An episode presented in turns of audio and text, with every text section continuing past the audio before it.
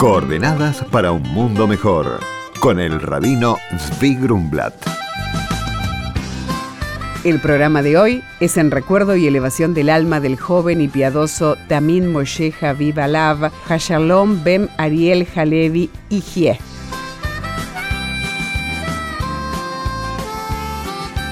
Muy buenos días, Shalom. Estamos en el pleno mes de Adar 2, que dijeron nuestros sabios, cuando entra el mes de Adar, se aumenta en alegría, y si Dios quiere, dentro de 11 días tendremos la gran fiesta, que es la fiesta de Purim, fiesta de milagros, fiesta de salvación, fiesta de alegría. De eso vamos a hablar, si Dios quiere, el próximo domingo. Pero este sábado, que es previo, el sábado que viene, previo a la fiesta de Purim, se lee en los templos un párrafo especial que se llama Zahor. Recuerda lo que te hizo Amalek. Amalek era un pueblo que cuando los judíos salieron de la tierra de Egipto, iban hacia la tierra de Kenán, los atacó sin ningún motivo.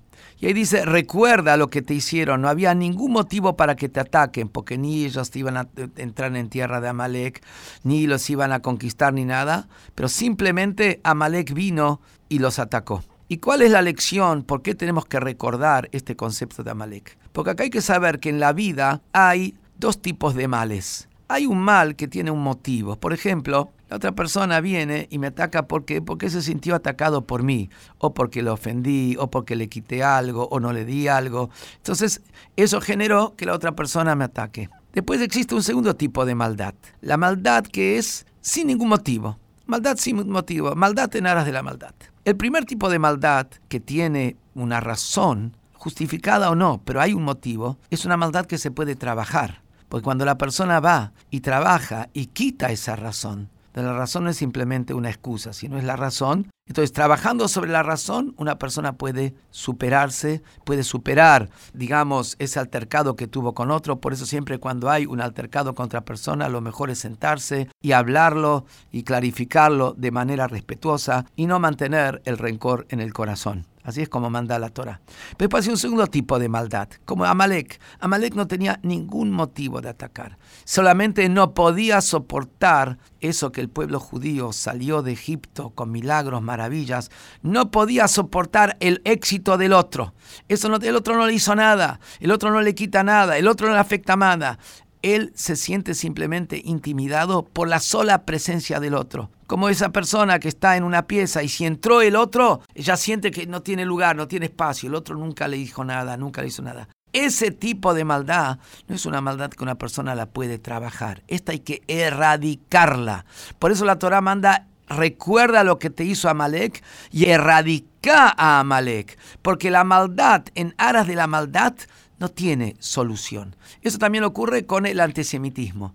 Existe gente que por ahí vio o malinterpreta situaciones con respecto al pueblo judío y eso le genera algún tipo de actitud negativa. Esa puede ser de alguna manera tratable. ¿Por qué? Porque uno puede explicar, analizar si uno va a querer realmente ser objetivo y se va a dar cuenta que las cosas no son así como los ve. Pero después existe el antisemitismo endémico, una enfermedad. No lo puede soportar, no sabe por qué ni para qué.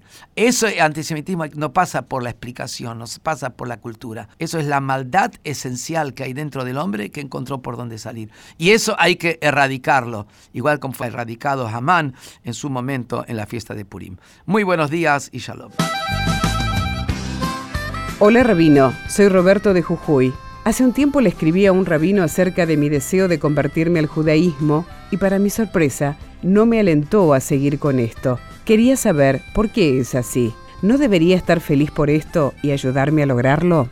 Hola Roberto, responde el rabino. De acuerdo a la Torá, cada ser humano tiene una misión en el mundo que solamente él puede llevar a cabo. Dios te puso en el lugar exacto desde el cual debes cumplir tu misión y no hay necesidad que te conviertas al judaísmo para lograrlo. Dios dio a la humanidad siete preceptos, las siete leyes universales. Cumpliéndolas juntos con una elevación interna para descubrir cuál es tu misión, estarás en el camino correcto y sin duda Dios estará orgulloso de vos. Por consultas al rabino pueden escribirnos a coordenadas.jabad.org.ar. Coordenadas para un mundo mejor con el rabino Zvi Grumblat. Shalom y Shavua Tov.